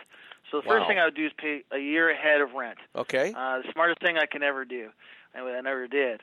Um, I think the next thing is I'd I'd get some some more programming people in, and uh, you know. okay, uh, programming try- people. What uh, describe to me programming people? clinical directors. Uh, well, we have a clinical director, but uh, I get uh, I get a couple more nurses. I mean, that's exciting just thinking about it. I'm just going. So professionals. much more. I mean, we have professionals. Uh, they they volunteer their time, and we we fill the slots. But I would get more so that we could do more weekend work. I put a full overnight staff on, and I would finish the downstairs so that we could begin to uh, ur- begin early to have bunk beds and showers and get people in off the street this winter. So you That's want you would like to house people as well. What are the legal hurdles? What has to happen as far as licensing and zoning and stuff like that for that to happen there? we're on that already, and uh, that's going to be probably that's going to be probably uh, part of the part of the options or the problems that we're going to have. But uh, we already know some of them, so we're we've got over a few of the hurdles already. The problem is, and let me just say it straight out, is that we we do have some city. You were talking about government. I'm just going to say so. City government who do not want to have that on Montreal Road. But thank God for Captain Vicky Ryan because because of that, we can get through some of those hurdles already. Now, folks, as you've been listening to Brian, you're probably thinking, man, he like John, you need to have this guy on more often. He's very articulate, he's smart, presents his case perfectly. Well, one of the reasons, folks, is because the guy's got his own weekly radio show on CKCU. Brian, tell him when it's on. Uh, well, we on we're on from uh, not, uh, six to seven a.m. You had me go in there for a second. Not, uh, six to seven a.m. When we're live and uh, Sunday mornings? point- every, sorry every Thursday morning. Every Thursday Every morning, 6. So you're on tomorrow morning, 6 No, I- a.m. to I 7 a.m. I'm on repeat tomorrow. I got to say that. Yeah, but you're I'm- I'm still, actually- if they go to, uh, what's the FM uh, uh, numbers on it? It's live. It is. It is a, it's live. Ninety three point one. 93.1. So, folks, if you get up at 93 uh, tomorrow morning at 6 a.m. and put 93.1 on, you're going to hear Brian's show that he does on CKCU. And, uh, and it's every Thursday morning, 6 to 7, isn't it? We were every two weeks, and this this year we decided to go back just recently to uh, to go back to every week because it's uh, it's been a, it's been a good draw for us, incredibly good draw, and uh, we've been able to uh, with the blessings of the 93.1 and, and CKCU to uh, to do a lot more and, and reach out to a lot more uh, people and give them a, a good message every week. And it's a talk show, so it's it's So, a do you lot have of fun. do you have people phoning in live? We have people uh, that we pre we preset live, yes. Okay. And then we obviously bring people in. Uh, the studio is uh, it's it's state of the art. It's it's great. I like it. Um, it's probably not you know it's not CBC, but it's uh, Brian, it's, nobody's it's. CBC. Nobody's got uh, access to the taxpayers to pay the bills to the nose like CBC does. Okay. No, no. We now, were- I some mean, of my list, recently- some of my listeners are now saying, "Oh yeah, great, John, this is going great. You had to get cynical. You had to go after CBC before the end of the show, didn't you?" Anyway, Well, no, no. I think we both could do that one. yeah, all they need to do to push your buttons is listen to you a little longer, right, Brian? Well, it works for yeah, it works for me. Brian, I want you tomorrow to give Pierrette and everybody at the, the Ottawa Freedom Center a great big hug. Thank you so much for doing this. I am looking forward to you being a regular on Ask the Pastor. Probably have you on maybe once every three or six months or whatever. Uh, you definitely exceeded my expectations. It's an absolute delight to have had you on tonight, and it's even more of a delight to be working so close to you in Vanier. And I'm working. Uh, I'm uh, looking forward to you know Ottawa Freedom Center and, and Capital City Bikers Church. You know, linking up on some projects. It's going to be exciting to see what God does, boy. God bless you and thank you, John. Thank you very much. Good having you on, We're, uh, Brian. we're God excited. bless you. God bless you. Take care. Take care. Okay, I got a I got a new hero in the city of Ottawa. Can't don't you just love that guy? And let me tell you something. Um, he's more than what you've just heard. Okay, he's the real deal. And uh, I had the privilege of being down at the facility, and, and I'm really looking forward to you know working with them and Vanier and uh, uh, OttawaFreedomCenter.org. You know, if you think that, you know, I need more purpose and meaning in my life, hey, go down there and check it out. I don't think anybody at that place would mind if you showed up there to, hey, I heard Brian on uh, on Late Night Council, and I just came around to, you know, check the place out. I think they'd be thrilled. You know, that somebody that isn't connected with them is taking an interest. And, um, boy, if God is talking to you in any kind of way that, boy, there'd be a good place to invest some money. Yeah, I would agree with that. Totally. Totally. Man, I'm glad we had him on. I am so glad we had him on. And he is going to be a regular. I'm telling you right now. Uh, we got some important musics. Uh, music, important music too. All the music's important. I like the music. Do you like the music? I like the music. Um, uh, we got some important messages to do. I've I've forfeited the information interludes tonight because uh, uh, of the major news that uh, we broke to you at the beginning of the program, which I will tell you again when we get back because I know people come in and out from the show.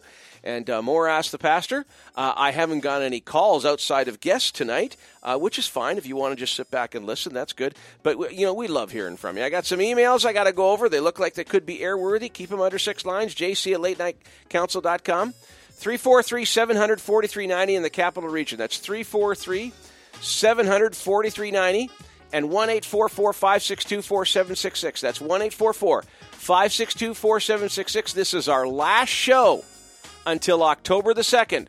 Now that's a bit stark and might have caught you off guard, but uh, I'll tell, share the good news with you when uh, we get back from these messages. Stay with us.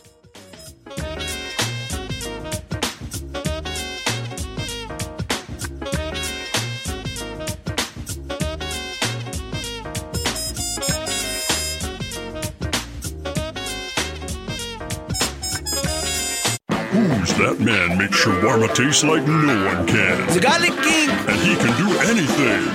Wears a crown, golden shoes, and a royal gown. The Garlic King. So tasty.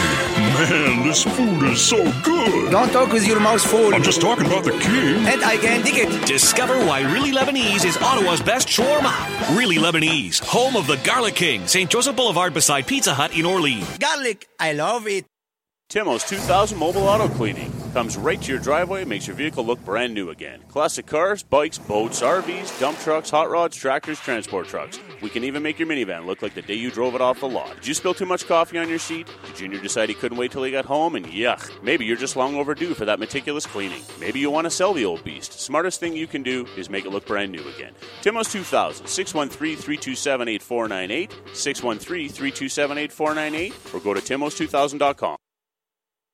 Summertime is here, it's time to cool off with your friends at Menchie's Frozen Yogurt. We feature 12 flavors of frozen yogurt daily, with a choice of over 55 delicious toppings to choose from. The combinations are endless. Chill out with our new fresh yogurt fruit smoothies, or be the hero at your next backyard barbecue or birthday celebration when you serve up our exquisite frozen yogurt cake to your family and friends. Visit us at 80 George Street in the Byward Market and 3091 Strandherd Drive in Barrhaven. Menchie's Frozen Yogurt. We make you smile. EMM Group is the authorized IntegraSpec distributor for the Greater Ottawa area, providing technically advanced insulated concrete forms. The design virtually eliminates waste while providing the ultimate energy efficient, quiet homes and structures. With over 40 years' experience in the concrete industry, EMM offers the best product to homeowners and contractors. Canadian made IntegraSpec is now being used worldwide. More info can be found at integraspec.com. Don't consider building any other way. Call your ICF specialist 613 835 2600. Welcome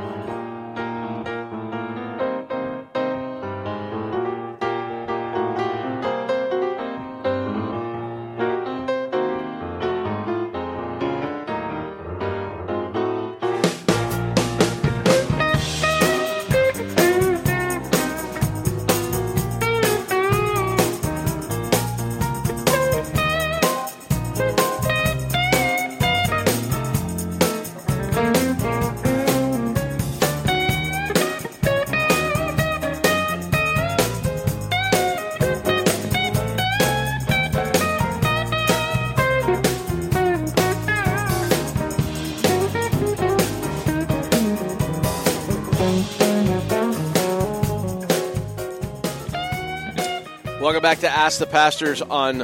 I said Ask the Pastors, plural. Wow. Ask the Pastor. The first phone in radio show I ever did was called Ask the Pastors. Because I did it with my dad.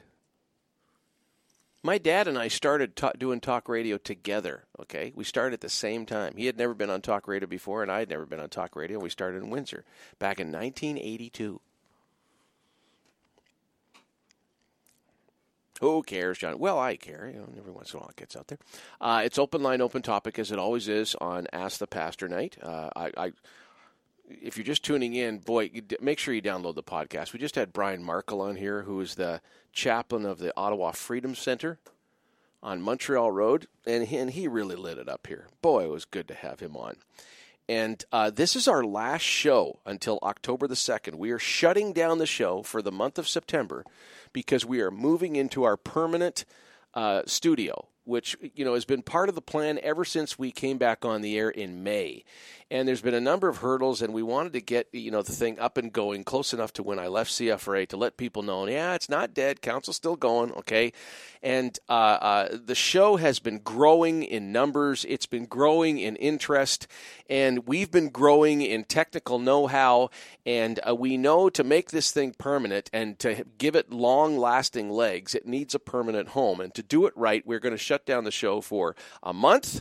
And uh, when we come back, our next show is going to be on October the 2nd. We'll still be a presence on the web. I'll still be tweeting out. I'll still be communicating with people on Facebook and stuff like that, okay? But when we come back on October 2nd, I want you to know, and here's the good news, and here's what makes it worth the while. I know you love my show, but I also know you love Nick Vandergragt. Nick Vandergragt is going to be coming back full time on the Council Communications Network on Thursday nights. He is going to be our, our, our permanent, I say semi permanent because I hope we don't tick Nick off. I hope he likes it doing it doing it here because we're delighted to have him, and uh, he has agreed to come on uh, and and host the Thursday night show live for two hours, taking your calls and being Nick like you've never heard Nick before, and and we're super super excited uh, with that development, and we're looking forward to that taking place. So keep that in mind. We're back live October the second. And uh, Nick Vandergragt is going to debut on the Council Communications Network on uh, Thursday, Thursday, October the 6th. But it's Ask the Pastor tonight. You know, we still got some of the problems of the world to solve together here. And, uh, you know, uh, on Ask the Pastor night, it is open line, open topic, but, you know, I, I, I uh, approach everything you bring to the program from a biblical perspective, from a, uh, a faith perspective and uh, I was really, really discouraged, really discouraged over the weekend because I got built up. Patrick Brown, the leader of the Conservative Party, you know, made a bold statement that he was going to axe the radical sex ed uh, uh, curriculum that uh, Kathleen Wynne has forced upon school boards across Ontario with uh, and you know the the so-called parental consultation that she had was nothing but window dressing. It wasn't parental consultation at all. Uh, the parents that had any say in it were handpicked, and they were handpicked based on whether the you know the principals would uh, uh, uh whether these people would agree with uh, the curriculum and not cause any trouble. And anybody that was ever activist or you know ever, ever against any type of changes in sex ed curriculum was avoided in any of those parental consultations. So they were not not, they were anything but parental consultations. It was forced upon the families and uh, the school boards of Ontario. And uh, when uh, Patrick Brown over the weekend said, you know, if I'm elected, I'm going to scrap the sex ed curriculum, and he specifically said, he got into detail, he said, I'm going to replace it with something that parents have a say in. We are going to have real parental consultations, and parents are going to decide how their kids are taught about sex. And I thought, I, thought to myself, man, I can't believe it. You know, that is a breath of fresh air. I mean, you would think that that would be the most common and accepted uh, way to pass legislation for a, a sex ed curriculum by having parents involved. Okay. And finally, a, a, provincial political leader that is making some sense that, that, that I could actually get, you know, semi excited about. Well, his words are not out in the media no more than 24 hours when he's coming out with a retraction and he says, "No, no, no, I regret sending that letter and that detailed, you know, message of how I was going to take out the sex ed curriculum and I want it known that I fully support Kathleen Wynne and I fully support, you know, her sex ed curriculum and we've got to be progressive and we've got to be, you know, attuned to the realities of the culture and everything." And and my heart went into my feet, okay? Because uh, if you are a and again i want your thoughts on this. 343 743 if you are a practicing christian in other words you're not just showing up for church like you're not a ceo christian. That means christmas and easter's only and you know the occasional wedding or funeral. If you're serious about your faith in christ okay and you're a practicing christian we no longer have any any uh, um, any uh, major party in Ontario, and I think a strong argument can be made for uh, for uh, Canada now that at least upholds our values. And not only do we not have any major parties upholding our values, our values are being assaulted. Our values are being ridiculed. And more and more, if you espouse those values or adhere to them or promote them or say that you adhere to them in the wrong setting, you're going to get sued. Okay? You're going to get hauled before some type of human rights court. And uh, so, how how do you handle that if you're passionate about your faith? Okay. Now, uh, the model of our faith has always been Christ. You know, that, that whole saying, what would Jesus do? That's more than a cliche. Those of us that follow Christ, we take that seriously. Okay? But how do you balance that with, with you know, our kids in our schools having a morality that we disagree with forced upon them? And perish the thought if we would, you know, uh, access maybe some of the special rules that says, you know, we could sit out those courses. You know what happens to kids that, you know, remove themselves from the courses. You know, the rest of the kids are there, what's wrong with this person? You know, and the ridicule, it can be merciless on children. How do you how do you fight that? How do you how do you you know, do you, do you, do you, is protesting proper? Is screaming and yelling proper? Or is, I don't know. I mean, the way the way my wife and I handled it when our kids were in school, and it wasn't that bad back, you know, 15, 20 years ago when my kids were in public and high school. We were always engaged with the faculty in the schools. We were, you know, bringing the uh, staff muffins and volunteering on just about every like sport and every kind of uh, you know school trip we could. I mean, I got to know my kids' friends because you know I, I went on on field trips with them, and it was fun. And you know. I, if and when I, you know, there was a discussion on morality, you know, I had already built relationships, and my wife and I had already built relationships with the staff. You know, it carried some weight. You can't protest, you can't scream and yell if people don't know who you are if you're not in relationship with them. Does that even does that even cut it today? You know, how do you handle it? And and it, it's it's it's a frustrating thing, and it's getting it's getting worse too. I mean, you have heard me quote the Cardinal of uh, uh, Chicago, Archbishop. I can't remember his name; slips my name, uh, slips my memory right now.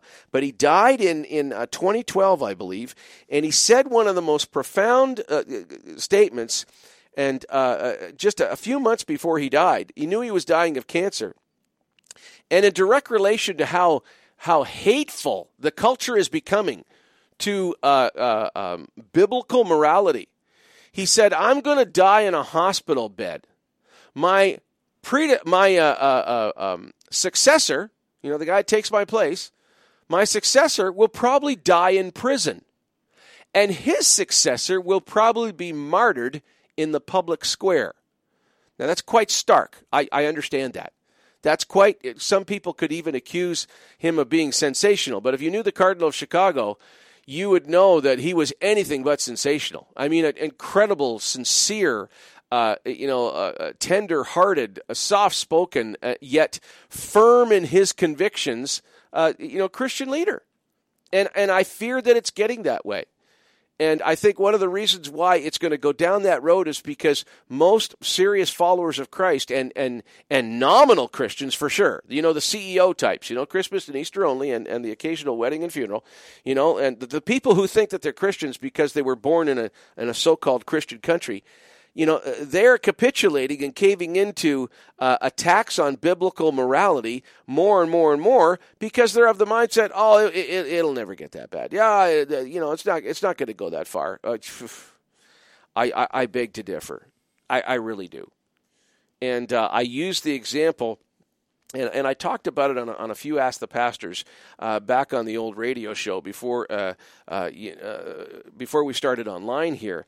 I did a whole uh, uh, series of messages in my church called Thriving in Babylon because the, the book of Daniel is a fantastic record of a guy who was uh, Daniel, Shadrach, Meshach, and Abednego. These guys were, were, were solid in their faith. These guys would rather go to a fiery furnace or get thrown in a lion's den than you know compromising on their convictions and compromising on their faith. And uh, they not only survived a megalomaniacal, psychopathic, uh, crazy king Nebuchadnezzar. They not only survived him, but they thrived. Daniel became, you know, the second, second, third most powerful man in the entire Babylonian Empire, and yet he was a man of profound a, faith that went diametrically opposed to the the paganism and the occult worship of the culture. And the same with Shadrach and Meshach and Abednego as well. Here's guys that lived in a culture that was very, very anti and threatening to their faith to the point of, you know, you don't capitulate on your faith, we're going to kill you, okay? And, and, yet they thrived. They thrived beautifully. And uh, the, the central thought of, of uh, uh, the message that was doing, and it wasn't my original thought. I stole it from a, uh, a good Christian author. I can't remember what the guy's name was, but he did, he did a, a book called Thriving in Babylon. And it, it, it helped me so much understand, you know, how to thrive in the culture that we're in. I decided, man, I got to share this with my church because we're all facing this, we're all fighting it, and we don't want to fight it in the way that's you know annoying and and not of of this, uh, you know, uh, that's not uh, biblically accurate. I mean, the word says, you know, Jesus said, "You live by the sword, you die by the sword." He said, "Love your enemies, pray for those who despitefully use you." He also says that you know in Ephesians six it says we don't wrestle against flesh and blood. You know, it's this is not a human thing. This is about wrestling against supernatural uh, powers of evil. Okay, and and it also says that the weapons we wage war with are are are are mighty. And, and they're effective to the pulling down of spiritual strongholds. So I, I did about eight or nine sermons on, on, on what it means to to engage the culture, what it means to have relationships with people that you know you don't you don't agree with at all. Well, you, you're never going to change their heart if you're not in relationship with them. And and as far as biblical morality is concerned, and you know I rant and rave on biblical morality, and I try to expose the folly of you know the absurdity that's of some of our laws. But the bottom line is, I couldn't live this life if it wasn't for the power of Christ within me. There's no way. How can I expect somebody to to live you know a moral life without you know the same fuel that I'm firing on all eight cylinders with?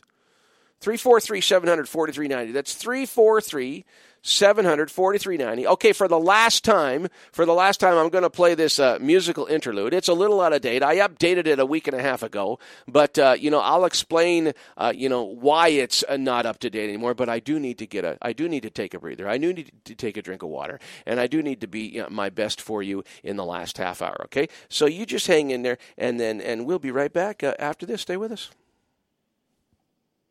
Well, it's about time I updated this bit, isn't it? Same old, same old is a crime on the new late night council, so we're keeping it fresh. But you get a line while I'm catching my breath. 343 700 4390 in Eastern Ontario, Western Quebec, or 1 562 4766. That's 1 LNC is on. You can email me, jc at latenightcouncil.com. Keep it under six lines. And you can tweet at us at JW Council. Don't sweat it. I know I gave you those numbers pretty quick. I'm going to give them up before this break is over.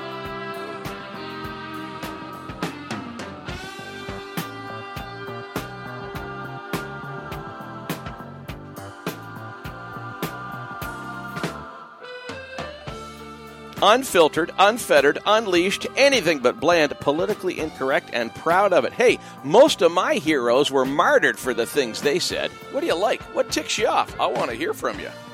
Don't forget we're on tunein.com. Have you got the app for your iPhone yet? It's so easy to use. I listen to online programs in my car on Bluetooth with it all the time. Check it out. You'll be glad you did.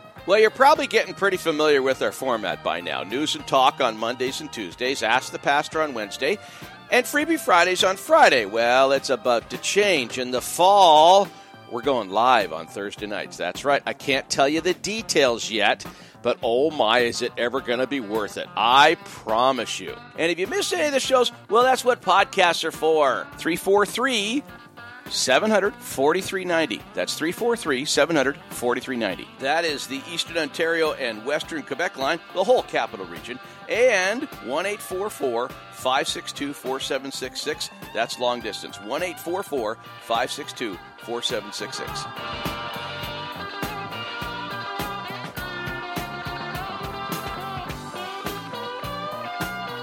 Of course, you can advertise on Late Night Council. In fact, the ad space is quickly getting claimed. Get in now while the rates are still low. Email me at jc at latenightcouncil.com for more details.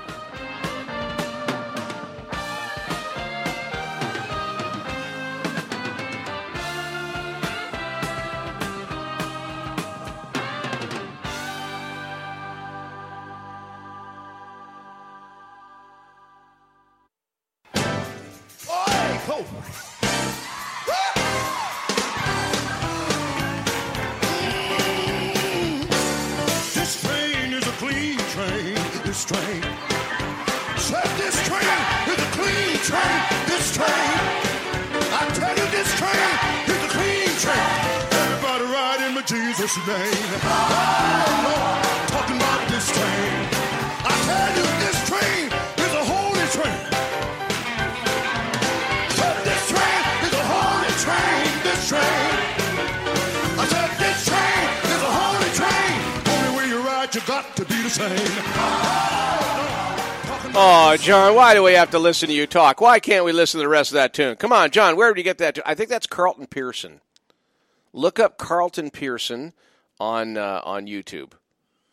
I think it's Carlton Pearson and uh, uh, or or it could be James Cleveland as well, the James Cleveland Choir.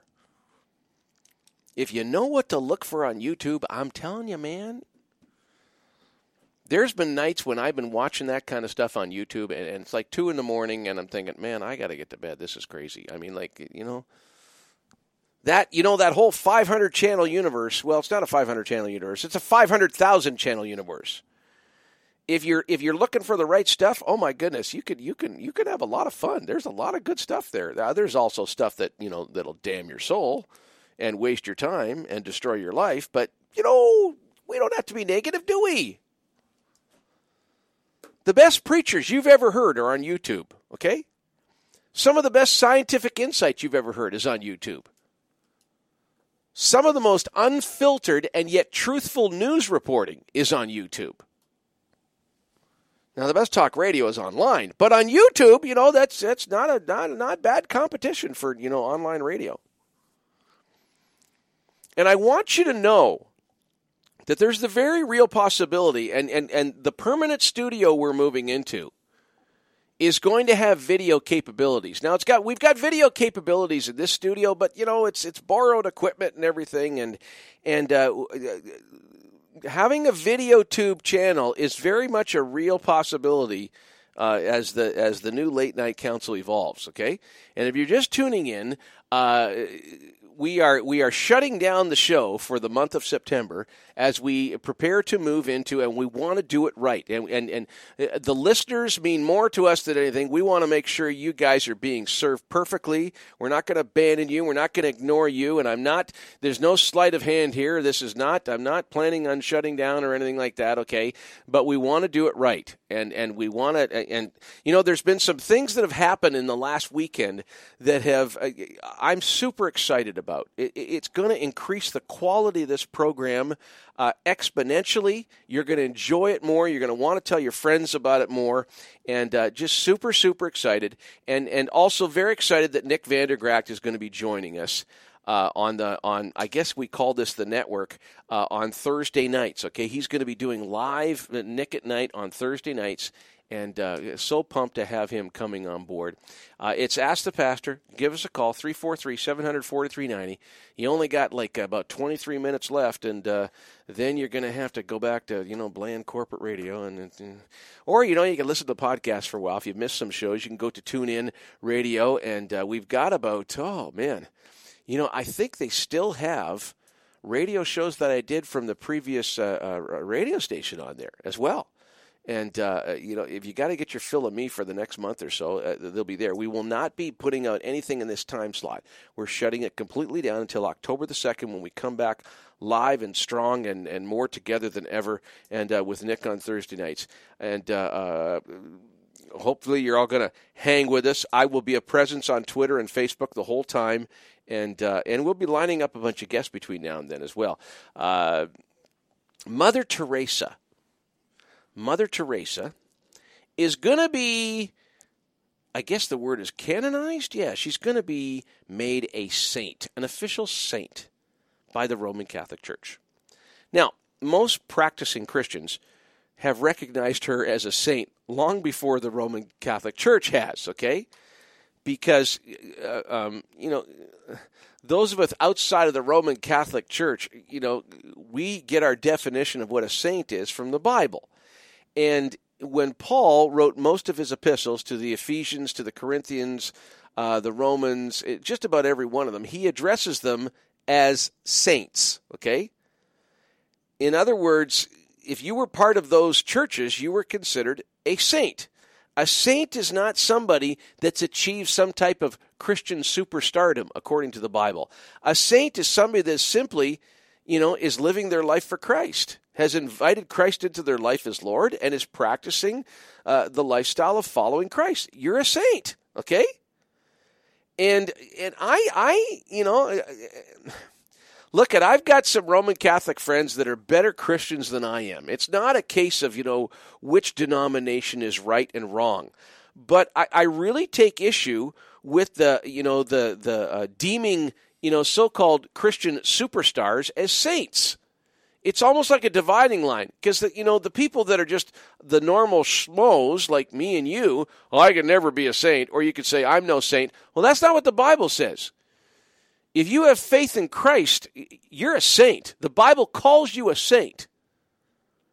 And and I don't like the dividing line. It kind of makes it kind of makes it seem as though well, only really special people can pull off this sainthood thing when the Bible doesn't teach that at all. The criteria in the Catholic Church to be deemed a saint is you have to have had you have to have done a miracle. And and I don't like that because John 15, Jesus said, "Apart from me you can do nothing. I am the vine, you are the branches. Apart from me you can do nothing." And I would like to make it clear that according to the Bible, nobody has ever done a miracle. I don't care, you know, what church calls them a saint or not, okay? Nobody has ever done a miracle. Only Christ does that. He flows through us because apart from us, apart, apart from Him, we can do nothing. And I'm pretty darn sure that I would have the agreement of Mother Teresa on that as well. Because if anybody knew who her strength was, if anybody, you know, knew who to point to for the glory, for the wonderful things that that lady did, it was Mother Teresa. She was always giving honor to Christ. Always. Always. Good verse to learn. Apart from me, you could do nothing. Now, I don't want you thinking that that's negative in any way. Because there's another scripture that says, I can do all things through Christ who strengthens me. And then there's another one of my favorites is Ephesians 3:20. It says he is able to do more than you can even ask or imagine according to the power of the Holy Spirit that is at work within you. So I ask people all the time, is the Holy Spirit working in you? Are you somebody that's living by the words of thy will be done or are you somebody who God says to, okay, have it your way because you know the bunch that God says, okay, have it your way, man, they mess up fast really mess up. They don't have the protection of God in their life. Well, we're all God's children and God loves us. Yeah, yeah, that's true. That's true. Technically that's true. But I have to be I have to remind people that hell, hell that Jesus talked more about than heaven. Hell that Jesus said was real. If you don't believe in hell, then you have to call Jesus a liar. Okay? Hell is filled with people that Jesus loves. He was not willing that any should perish, but all would come to repentance. They had salvation available to them. Nobody it is not God's will that anybody go to hell. That's why he you know instead of instead of compromising with sin, he would rather take on human form and shed his blood and die a horrible torturous death than compromise with sin. And that's exactly what he did when he took on human form and paid his price. His price for sin, the shedding of innocent blood. But when the perfect Son of God shed his blood, it wasn't like an animal shedding his blood. It was so powerful, it was powerful enough to forgive every sin that ever was committed. But he doesn't force that forgiveness on anybody. He doesn't force that love of anybody. He makes it available to all of us. And it's up to us whether we're going to say, okay, I want that in my life. I, I, I, I repent. I, I want you to come into my life and, and, and to cleanse me of this sin and to take it away. And he does. The Bible says if we confess with our mouth and believe in our heart, he was he is faithful and just to forgive us and to cleanse us from everything that's wrong. And it works. Some people describe it as, oh, yeah, so and so found God. And sometimes they say it derisively, as if, you know, somebody who was addicted or maybe their marriage was falling apart, or maybe they were bankrupt, or maybe they were just an absolute sleaze that nobody could get along with, and they got their life together, and they're living it happier and more productively than ever, and yet people derisively, when they hear the term, well, they found God, it seems as though, you know, misery is very politically correct. Sure keeps a lot of TV series going, I'll say that. I guess when somebody's happy and really enjoying life, that, you know, sex, does, I mean, that doesn't sell like sex and death does. It's really sad. It's really sad that, that, that, you know, people's view of God has been molded by dead religion. All religion does is take the, you know, the, the wonderful, masterful, fun, exciting, you know, uh, life-giving message of Christ and codifies it and adds rules to it, you know, so it can keep control on everybody. And that's why, you know, the religious people ticked off Jesus so much because they were sapping the vitality and the life out of, uh, you know, uh, uh, the greatest story to ever hit the planet. Oh, but we help you straighten that stuff out on Ask the Pastor, don't we? We try to set the record straight. And you can do it with me. You only got one more segment to go now. 343 700 4390. That's 343 700 4390. And if you're calling from Buffalo Narrows, Saskatchewan, if you're calling from Muddy Gap, Wyoming, if you're calling from Baghdad, Virginia, or American Fork, Utah, 1 562 4766. That's 1 562 4766. Guess what I want to talk about when we get back? Guess what I want to talk about when we get back? I think I want to give you a biblical perspective on Mick Jagger. Oh, that'd be fun, wouldn't it? Wonder what council's going to say. Well, you're not going to know. If you, you don't go to bed now, you got to keep me going, okay? And you can call in too, 343 700 4390. And, and if we're blessed, if we're lucky, I don't believe in luck, if we're blessed, maybe call screener Mike might have the last word here on the last show we do until October 2nd. When Nick Vandergragt joins us on joins us on Thursday night, and we're in our permanent home. And we're locked, cocked, and ready to rock to do the best late night council shows we've ever done. Stay with us.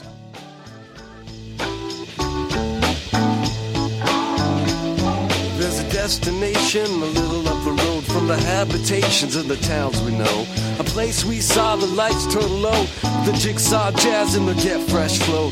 Pulling out jobs and jamboree handouts, two turntables and a microphone. Bottles and cans, and just clap your hands, or just clap your hands. Where's that?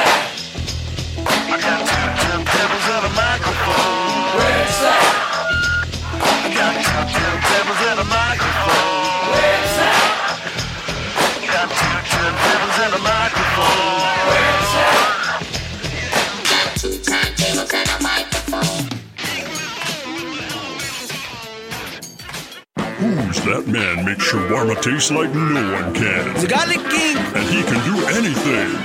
Wears a crown, golden shoes, and a royal gown. The Garlic King. So tasty. Man, this food is so good. Don't talk with your mouth full. I'm just talking about the king. And I can dig it. Discover why Really Lebanese is Ottawa's best shawarma. Really Lebanese, home of the Garlic King, St. Joseph Boulevard beside Pizza Hut in Orleans. Garlic. I love it.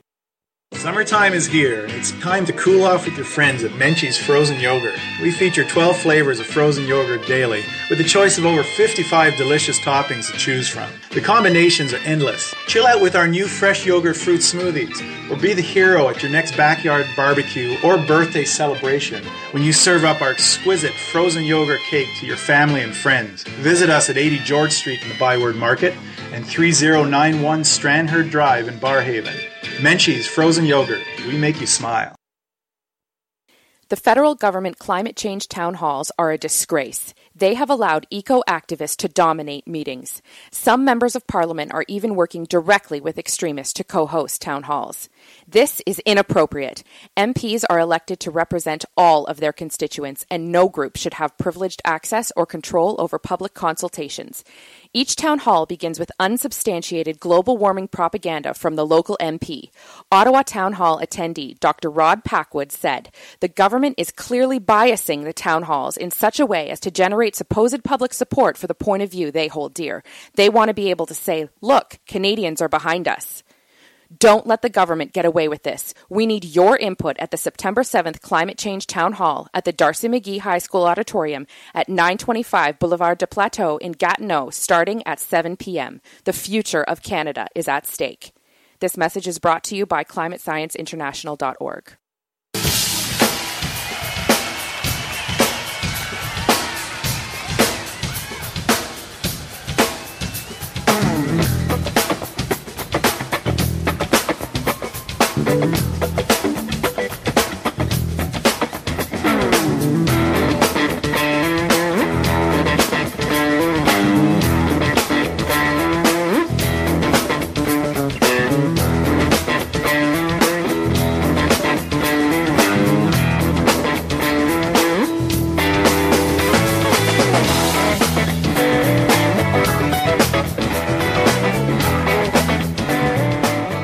a perfect tune for what's going on tonight here. Do you recognize that tune? One of my one of my favorite all time tunes. One of my favorite all time tunes. I, I I I journal. Okay, I've been journaling for thirty years, and my only regret about my journaling is that I didn't start earlier. I started when I was twenty six years old, and uh, every year, at, on usually the first week of May, I do a state of the person survey, and I write down my favorite tunes. Usually, it's a list of about twenty. And that one right there has been in the top four for the last five years. That is Eric Clapton, and uh, uh, Steve Jordan is on the drums. I don't know who's playing the bass, but that is a tune that he did, I believe, with Derek and the Dominos. It's called Got to Get Better in a Little While. Oh, that's perfect for tonight. Got to get better in a little while. Look that up on YouTube. Look up, look up. Now, there's a couple versions of it. That's the best one right there.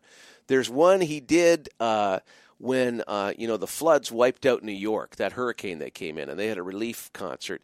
And uh, you know he gets up and does "Got to Get Better" in a little while, but he only did it with Steve Jordan and I think himself. And it, you know it's not that's his full band there, and you can find that on YouTube. And it is it, the lyrics are great. It's a yeah, just a great tune. Speaking of tunes, oh, I should get to Eric's email here. Eric is, uh, you know, responding and giving his opinion on the, the sad state of uh, um, Christian morality in, you know, as represented by major political parties. It, Christian values have been totally abandoned, and if anything, they're being assaulted by uh, uh, political parties now. And Eric wrote, said, the answer, Pastor John, is to form a Christian political party. It would be a party that's not afraid to follow God's ways. Perhaps you, Pastor John, could be its first leader. Eric, they already have one in the province and federally. It's called the Christian Heritage Party. And and they're wonderful people. And and I love their motives and I love what they stand for, but the culture is resoundingly rejecting that type of leadership. Okay? A Christian party is not the answer. Because we've got one and it gets no votes. It's lucky if it gets a quarter of a percent of the votes in provincial and uh, federal elections. And I don't mean to knock them at all. I have nothing but admiration for them, you know? But I know where the culture is. The culture does not want to, I mean, our leaders and our parties are a reflection of the culture. You will not change the country unless there's a grassroots spiritual revolution. And, and that happens with, you know, uh, that happens one by one one person influencing another person and you know letting uh, letting their light shine and people realizing you know what they need. Come on John we want to hear about Mick Jagger okay here's Mick Jagger. Maybe you saw this in the sun today. I saw this and I just okay I rolled my eyes I shook my head I did yeah. Mick Jagger will reportedly pay a five figure monthly sum to ballet dancer Melanie Hamrick once she gives birth to his eighth child. Uh, just to let you know, Nick Vandergragt's got eight kids, and he did them all. He did it all the you know the the you know the honest way. Okay, one wife, eight kids. So I guess that could be a claim to fame for Nick. Now he's got as many kids as Mick Jagger does. the seventy. Now listen to this. I, I'm reading this out of the Sun here. The 72 year old has been dating the 29 year old man, am I being cruel by saying that's just creepy? That oh, like how would if your grandpa or your dad, let's say your dad or your grandpa, seventy two years old, and and to the next Christmas dinner he brings his twenty nine year old hot girlfriend. how would that go to the next Christmas dinner? You know. Anyway, 72 year old has been dating a 29 year old. Now I can't be too I can't be too cruel because I remember. Do you remember Tony Randall? Tony Randall, the guy that played Felix on The Odd Couple with uh, uh, uh Jack Klugman, Oscar Masker, Tony Randall, he prim and proper.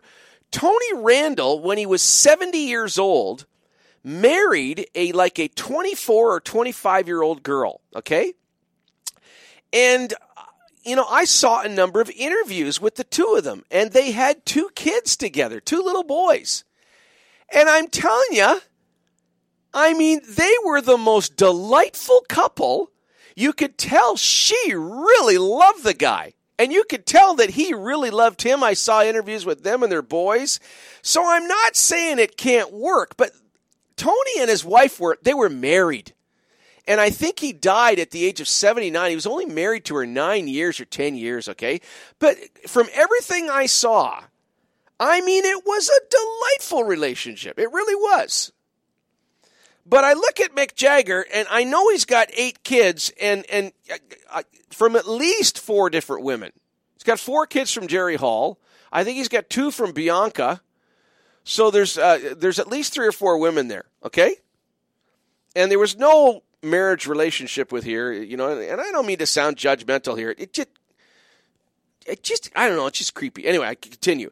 The 78-year-old has been dating the 29-year-old on and off for the last 2 years with ba- with the ballerina. Now this is what just blew me away. The with the ballerina unexpectedly falling pregnant during the Rolling Stones tour of South America earlier this year. How do you like that terminology? She unexpectedly f- falling pregnant, almost as if, whoops, how did that happen? I mean, how ridiculous, how ridiculous is that? You don't fall into pregnancy. You take your clothes off, get naked, and have sex. That's how it happens. For anybody to say unexpectedly or falling, come on, are we a bunch of five year olds that we read this? I mean, you talk about glossing it over. Talk about making it if as if and you know what? I wonder whether they use that terminology because we have a culture that kills more babies than the, than you know bo- babies that are born alive. So it's much more you know i'm sure it's much much more easier on the conscience of people who want to abort a baby when they describe it as unexpectedly falling into pregnancy now that sounds very innocuous and politically correct but in my opinion, that's diabolically evil right there. That is diabolically evil.